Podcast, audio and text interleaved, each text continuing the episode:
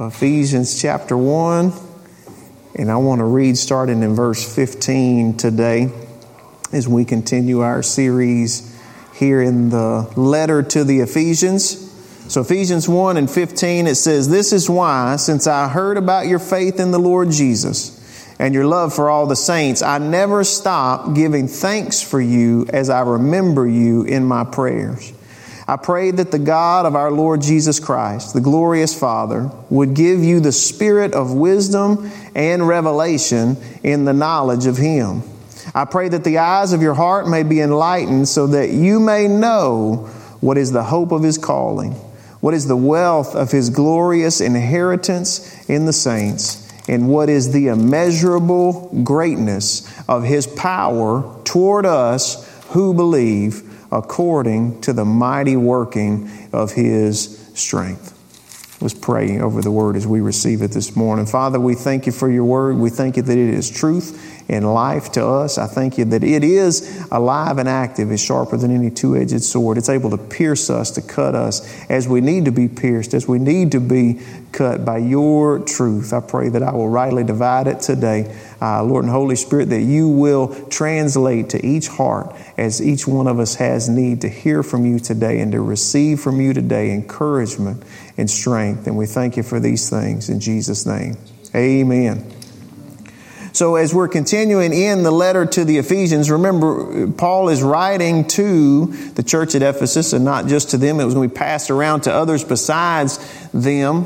And he's, he's wanting them to see not only what God has done, but what He is doing among them, right? That He's bringing new life, that He's bringing new a new society, a new standard, and new relationships. And we've gone through up to this point. Here we are in verse fifteen, where he starts out saying, "This is why, since I heard about your faith." And then when he says, "This is why," he's pointing back to what? What we read right before this. Verses three through thirteen, those twelve verses where he's praising God for all of the things that He has done, that the, the God of our Father, Lord Jesus Christ, has blessed us with every spiritual blessing in the heavens in Christ Jesus. He chose us before the foundation of the world to be adopted uh, as sons through Jesus Christ for Himself. Uh, in Him we have redemption through His blood, the forgiveness of trespasses, according to the riches of His grace. He made known to us the mystery of His will. He said, in Him we have an inheritance. In Him we are sealed by the promised Holy Spirit, who is a down payment of our inheritance until the redemption of the possession to the praise of His glory. I didn't read it all word for word, but those are the things that he said. He said, thinking about that, all of these things is why, since I heard about your faith in the Lord Jesus and your love for all the saints, I never stop giving thanks for you as I remember you in my prayers. He said, all of this just makes me think about you and what God has done and is doing in your lives, and I'm thankful for it.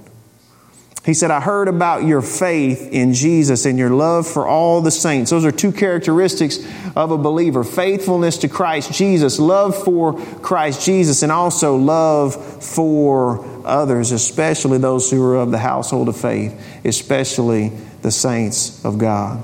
Faith in Christ leads us to loving others only every time.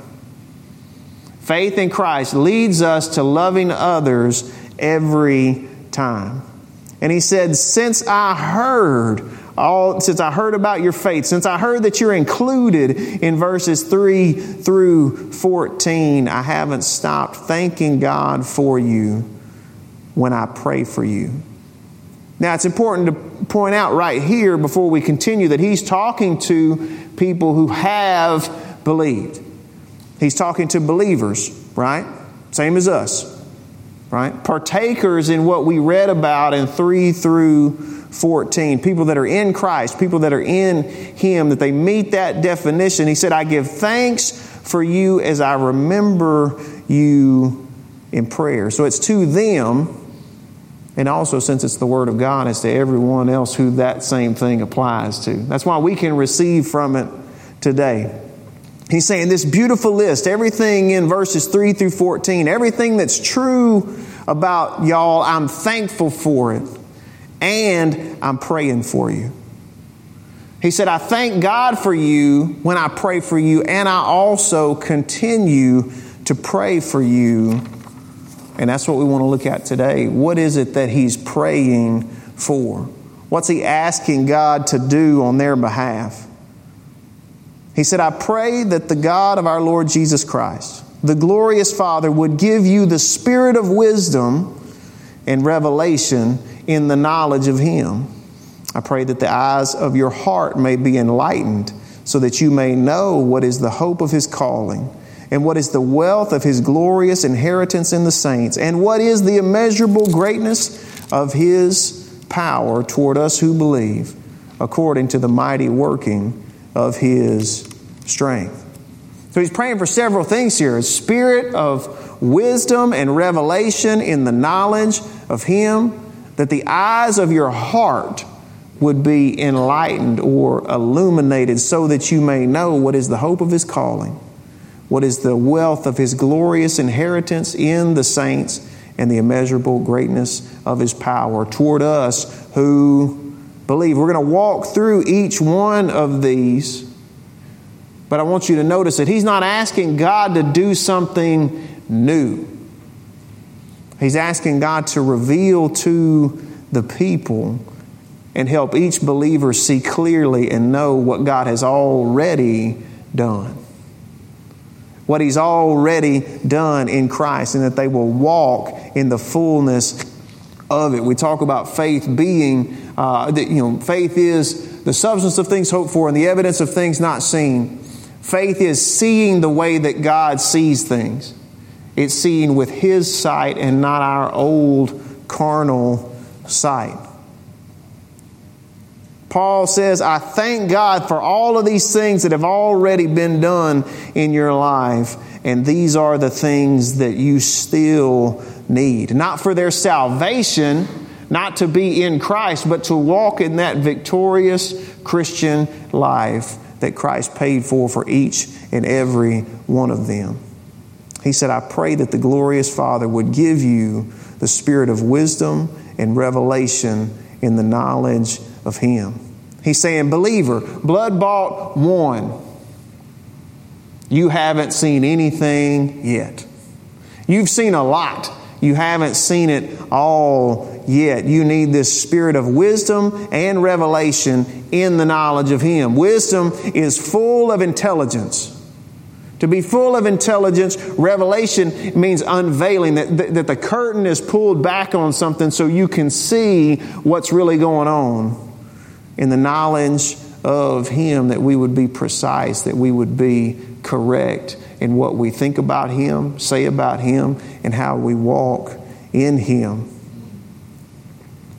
He's letting them know that there's things that they don't yet know that are available to them that they will benefit from. That's wisdom. And even once you learn them, you if you haven't yet experienced that in life, then that comes forth and that's revelation. Now I understand how the wisdom fits into how life works. And you put those things together and, and apply it to your life, and you're walking in knowledge. You're walking in the knowledge. And I'll give you an example. As far as we're talking about things that we don't yet know, that we need to know, and if we don't know them, then it can cause us issues. Okay? Three weeks ago, on a Wednesday, I was at work, was in my office at the bank, and I got a call from the water company. And they called and said, we shut off the water at the church. I was like, well, we paid the bill, right? And they said, you paid the bill, but the guy went to read the meter and it was running and there was nobody there. And there, so you have a leak. And so, ooh, okay. So we go about everything that goes with that. And then thankfully, it was way out there close to the meter. It was easy to dig up, easy to have the plumbers come and fix it the following day. And I asked him, I said, well, I don't know how much more water we used than normal. But I've always been told when you have a water leak, you're supposed to contact the water department and ask them if they'll adjust the sewer charge, right? Because on your water bill, you have the water usage And then if you're on the city sewer, they also charge you for the water that you're putting down the sewer because it has to go to the treatment plant and they have to treat it and all of those things. There's a cost involved with that. But this water didn't go down the sewer. It just went into the ground. So we shouldn't be charged for that. So I asked the lady on the phone that. I said, you know, when do we what do we need to do about getting the sewer uh, adjusted? And she said, we don't do sewer adjustments until October. We're not going to be doing any sewer adjustments until October. And I was like, sounds funny, but okay. I'm gonna wait and get the bill, and I'll see what we're what we're dealing with. So I get the bill, and the bill water bill for the church is normally about seventy-five dollars a month, right? It's just a water bill. This one was four hundred fifty dollars. Yeah, that's what I said too. When I looked at it, I was like, whoa. But I'm looking at the breakdown on it, and over two hundred of that was the sewer, right? Normally the sewer is like twenty bucks. This one is like two hundred thirty, something like that. It's large. And so I said, she told me they weren't doing anything. That didn't even make sense. So I called back and I said, hey, we got this bill and we had a leak. She said, oh yeah, I remember. This is a different lady. Sewer charged because none of that water went down the sewer. And what can we do to get that adjusted? And she said, oh, well, you just have to come by with your bill where you paid the plumber to fix it and sign an affidavit and we'll adjust it back down to what the lower one was. She said, we'll take that two hundred dollars off the bill. Thank, thank the Lord, right? So I get all that done and then I'm thinking, I was like, Lord, what if I had not known to ask about that? Amen. What if I hadn't known I remember my mother telling me that. I think we had had a water leak at the house, which we're not on the city sewer. She said, well, you need to call. You need to get that adjusted. Somebody told me, and so I knew, and I knew it was the truth. So even when it was contested a little bit, I was like, well, this is true, right? And they were like, no, that's not true. The other lady was just confused. They don't, they don't change your sewer rates until the fall. They give you some time during the summer and they use your winter averages in case you're watering and stuff like that. You're not being overcharged for, you know, sewer service that you're not using. She was thinking about something completely different. But I was like, Lord, what if I hadn't known to ask? Because they called me about the leak. You think they would have told me about the credit. They did not. That was just on, that was, and again, calling, they, they recognized me every time that I called. Oh yeah, we remember y'all had that leak. Ooh, it was a big leak, wasn't it? Yeah, it was. Never told me about the credit. What if I didn't know? And all these things in our life that we would benefit from knowing if we knew about them. And all the things that if we don't know about it, what, what's going to end up happening? It's going to cost me more. I'm going to have to put up with more than I should have to in life if I don't have that wisdom. See, I had heard it. That was the wisdom. Then it happened to me and I got to experience it. That became revelation. When I got in the middle of it, it was revelation. And then now I'm walking in the knowledge of it to go, now I know exactly how that works. And then what can I do? I can tell other folks. Because maybe you didn't know that. Maybe hearing it and understanding it and gathering up that wisdom will save you. And how many things in our ordinary life are just like that? How many times do you say, well, if I had just known, nobody told me, how was I supposed to know that? Right? Scripture even says people perish for what? Lack of knowing, lack of knowledge. We'll even perish because of it, because we didn't know any better. Again, it was true. It was a true thing. They were prepared to provide it. But if I didn't know to ask for it, I would have lived like it wasn't true. And that's how we can be if we forsake the growth in Christ, this wisdom and knowledge, wisdom and revelation in the knowledge of Him. There are tons of examples in that, again, just in our ordinary life, not even getting over into our spiritual life, but just in our ordinary life, things that we need to know. And these are some of the things we want the church to be a help in, right? We've got so many different backgrounds, so many different sets of experiences that I may know a whole lot about something that you only know a little bit about, and I'm able to share with you on that. You may know something, a whole lot about something else that I know very little about, mechanicing, things like that, right? And I want that to be a part of what we do. So if there's things like that, that, you know, our question box out in the back, it's not just for theological questions. You put anything in there, and we will find you an answer. It's like, hey, I'm dealing with this. Hey, I don't. Hey, how do I get my credit score to go up? I can talk to you a whole lot about that. Don't ask me any medical questions, or I'll send those to the doc. Right? But all of these things, I'm trying to point out, there's things that if we don't know them, we're going to suffer for not knowing them. And if we do know them, how much better is our life going to be? You know, because these things are important. That that deal, that was a, that, that was an important deal, right? But that water bill is going to be gone. I mean, it's going to be done and over. But some of the things we're talking about, when it's wisdom and revelation in the knowledge of Him, these are things that have a whole lot longer impact on our life. Eternally significant. Not necessarily where you're going to spend eternity, but it may affect where somebody else spends eternity. Because if you're not walking in the fullness of what He's called you to walk in, you're not available to others in the way that He wants you to be available to them.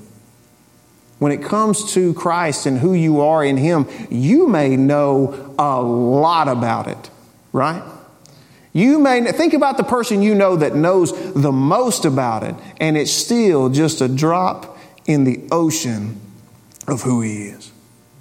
Still just a drop in the ocean of who God is. And it can bring such an overwhelming difference in our daily life. I want to read to you out of Second Peter, because this one was on my heart. Reading this, wisdom and revelation and the knowledge of Him, in Second Peter chapter one. And in verse three, Peter says, His divine power has given us everything required for life and godliness. He has given us everything. This is me now. Quit reading. This, He has given us everything that we need for life and godliness through the knowledge of Him who called us by His own glory and goodness. And by these He has given us very great and precious promises, so that through them you may share in the divine nature, escaping the corruption that is in the world because of evil desire, or also known as lust. It says He's given us everything that we need for life and godliness through the knowledge of Him, Christ, who called us by His own glory and goodness. And because of these, He's given us great and precious promises that we can be partakers of the divine nature and escape the cor- everything you hate about the world, the corruption that is in the world through lust. He has given us a way to escape that through what? Through the knowledge of Him who has called us. He doesn't stop there, though. He says, for this very reason. What very reason? That we can be partakers of the divine nature and escape the corruption that is in the world through lust. For this very reason, make every effort to supplement your faith. Add to your faith goodness. Goodness with knowledge. To knowledge, add self-control. To self-control, add endurance. To endurance, godliness. Godliness, brotherly affection, and brotherly affection, love. What's He talking about? Growing, maturing in Christ, walking in the things that He's made available to us as being partakers of this divine nature. For if you possess these qualities in increasing measure, which means if they're yours and they abound or they continue to grow, if you possess these things, they will keep you from being useless or unfruitful in the knowledge of our Lord Jesus Christ. Did you see that? It will keep you from being useless or unfruitful. What does that tell me? I can mess around and be useless and unfruitful and still be in Christ. You can be in Christ and be useless and unfruitful if you're not walking in the fullness that He has made available to us. The person who lacks these things is blind and short-sighted and has forgotten the cleansing from his past sins. when we're not growing, what's it? He says we're blind and short-sighted. We'll even forget we're not sinners anymore. Y'all weren't ready for this today. Therefore, brothers and sisters, I, I preached for about twelve weeks on this one time. Some of y'all might remember that. I don't know. Because God just opened it up and I said, oh my goodness. He says, therefore, brothers and sisters, that's us, make every effort. He uses that again. Make every effort to confirm your calling and election, because if you do these things, you will never stumble. Amen. If you do these things, you will never stumble. For in this way, entry into the eternal kingdom of our Lord Jesus, Lord and Savior Jesus Christ will be richly provided to you, that you'll be walking in the kingdom from above and not the kingdom below. And he said, therefore, I'll always remind you about these things. I, why? Because they're important. Because they are important to be partakers of the divine nature, escaping this corruption that's in the world through lust. What, what is it? What Peter's calling us to in Christ, what Paul is calling us to in Christ, is to grow and continue to grow. That it'll keep us from being useless and unfruitful in the knowledge. That those who lack it are, are blind and have forgotten that they're not sinners anymore. What is that telling me? That they're still walking as those who are in the world.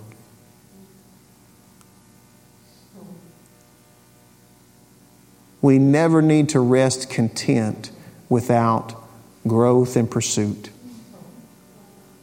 Never do we need to rest content without growth and pursuit. We need to increase in this heavenly mindedness. Again, come on. What the? Light, the light went out. Yeah. We never need to rest content. We need to have an increase in heavenly mindedness. Paul's telling us, learn all that you can about the one who's done all of these things for you. Walk as closely with him as possible.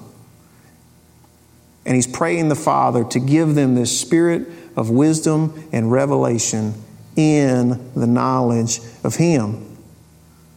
So that I, or I pray that the eyes of your heart may be enlightened. The eyes of your heart may be enlightened. It's, it's this miraculous mix going on of wisdom and revelation and the knowledge of him. He's like, it's literally like the light comes on in your heart.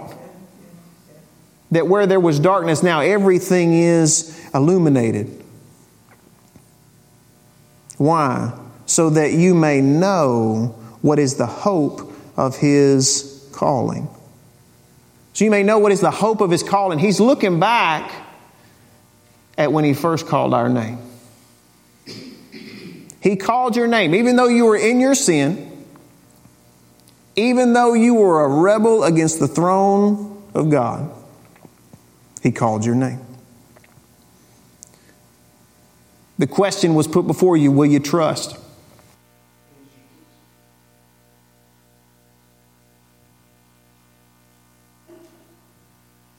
Will you call on him? Will you trust in his righteousness or your own? This one who has been so graciously provided to you. He says, so you'll know what is the hope of your calling. The hope when we had no hope. That's the hope of his calling. And the wealth of his glorious inheritance in the saints. So calling looks back at the beginning. The inheritance is looking where? Towards the culmination of all things. It's looking towards the end. We saw that our inheritance is in him, and the down payment of that inheritance is the promised Holy Spirit. And we are also his inheritance. We are also the inheritance given to the Son by the glorious Father. Paul is telling them, I pray that your heart and the eyes of it, which is talking to faith, right? Speaking of faith, that your heart will be illuminated. Yeah, I once was blind, but now I see, so that you may know what is the hope of his calling, which is what he's called you from, but not just what he's called you from, also what he's called you to. He's like, I really want you to see what it is you've been called out of, and I want you to see what it is that you have been called into, that you may know what is the hope of his calling and the glorious inheritance in the saints. He has given us Christ as our inheritance, and he has given Christ all things. Remember, it said that in verse ten. That is a plan for the right time. He's going to bring everything together in Christ, both things in heaven and things on earth in him. And we're going to talk about that a little bit more next week. Our coming up passage deals with that explicitly.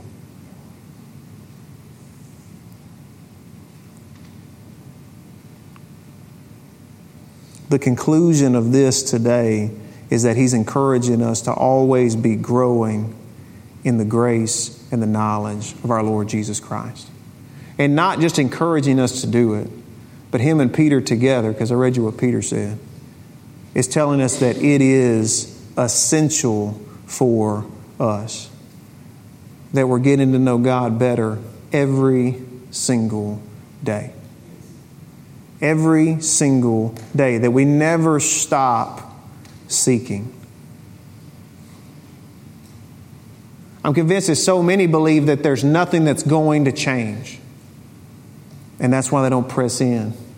But he's telling us that everything can and will change as we do. Think about it. Anybody who follows a profession makes a mistake when they stop studying, right? Whatever it is you do for work, whatever your profession is, this is what I do. You make a mistake when you stop studying and stop learning. You can get by for a little bit, right? But then the system changes, right? Then new studies come out. Something changes. The building codes change, right? Something changes. And you've made a mistake if you stopped growing with it. How much more for when we who profess faith, our profession is our faith, if we stop learning, stop growing, stop studying, stop seeking, stop listening, and stop pursuing. What all are we missing out on? Again, we can perish for a lack of just a little bit of knowledge. And he is freely giving us all things. So Peter said, he's given us everything. He's given us access to everything that we need for life and godliness in the knowledge of the one who has called us, in the knowledge of Jesus Christ. And, and the encouraging part to me is this last part. And we'll have it as kind of our little parting reminder here. He's going to leave us with that in this little section of how all of this is accomplished. Because again, he's not praying that, that they will step up and do more. He's praying that God will continue to move on their hearts and they'll just respond to it. That the eyes of your understanding would be enlightened so that you'll know what is the hope of his calling, what is the wealth of his glorious inheritance in the saints, and what is the immeasurable greatness of his power toward us who believe, according to the mighty working of his strength. The immeasurable greatness of his strength. Power. Has your mind measured his power? Have you limited him in what he is able to do for you because you told him that's all he could do? You told him that's as far as you can go. Well, God, you know, I mean, I can only grow so much. I don't read real well. When it's telling me that the greatness of His power is so great that it's unable to be measured. He wants them to know, Paul wants the Ephesians to know the power of God, but not only that, he wants them to know that it's immeasurable, the mighty power of God towards the ones who believe. Not only is He immeasurably powerful, but He's pointed that power towards those who would believe. This is the power that is at our backs as we are pursuing. This is what's propelling us forward. Like a rushing, mighty river in flood stage that you can't help but be swept up in and will move things out of its way. And that's just an earthly example. That's just a natural example. He's much greater than that. The answer to these prayers that Paul is praying in verse fifteen through nineteen, they're reliant on Him, on God Almighty. They're not relying on you. Not relying on you bringing up the power to accomplish this growth and maturity, this pursuit. You're not required to do that. It's reliant on Him, and He is most reliable. Oh, that our eyes would be open to see the hope of His calling, the wealth of the riches of His glorious inheritance in the saints, what it is that He's doing in the world that we get to be a part of. You're going to see a little bit more of that next week. It's more than what you thought.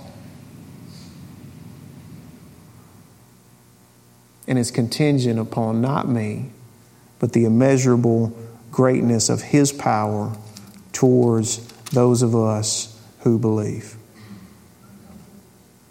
And what He's calling us to do is to abide in Him and let His words abide in us more and more each day, individually, and then watch what that does corporately, both here for us, in the community, and around the world. Amen. Let's pray. Father, we thank You. We thank You first, just like Paul did, for the faith of those who have believed, who love the saints. And Lord, we pray along with him that You would give us a spirit of wisdom and revelation and the knowledge of You, that we wouldn't perish for lack of knowledge, that the eyes of our heart would be enlightened so that we might know what is the hope of Your calling, what You've called us out of, and what You have called us into. What are the riches of Your glorious inheritance in the saints and the immeasurable power that You have directed towards those who believe.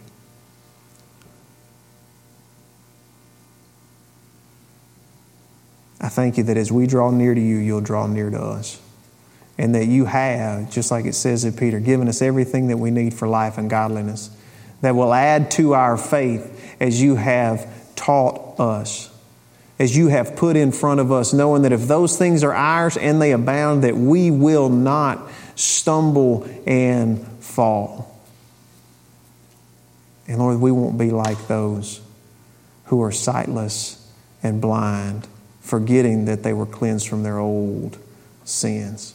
But we'll walk in the fullness of what You have for us, because it's more than we can imagine. It's more than we can fathom. But I thank You that through that spirit of revelation, You're beginning to reveal it to us. You have us here for a purpose. And I thank You, Lord, that Your power will accomplish that purpose if we'll look to You and we'll walk in it. In Jesus' name. Lord, as we prepare to go today, I thank You that we leave in peace and unity together with each other. Lord, bless those that are traveling. We got several out on the road. I thank You that You keep them safe, bring them safely home to us. Lord, those who are weak in their body today, that You heal them and strengthen them as only You can. And Lord, those that are working, that they would do so as to Your glory and not their own. And as we go through this week, it will be with a regular acknowledgement of you, that we will regularly be aware of you and what you would say and do in our life. Holy Spirit, I thank you that you lead us, because those that are led by the Spirit will not fulfill and walk in the lusts of the flesh, those fleeting pleasures of sin. I thank you that you've delivered us from their power and you're delivering us from their presence. In the name of Jesus, we thank you that we can be like the Ephesians and the eyes of our heart open so we can see you more clearly, walk with you more closely, and love you more deeply. We thank you so much for all that you've done. In Jesus' name.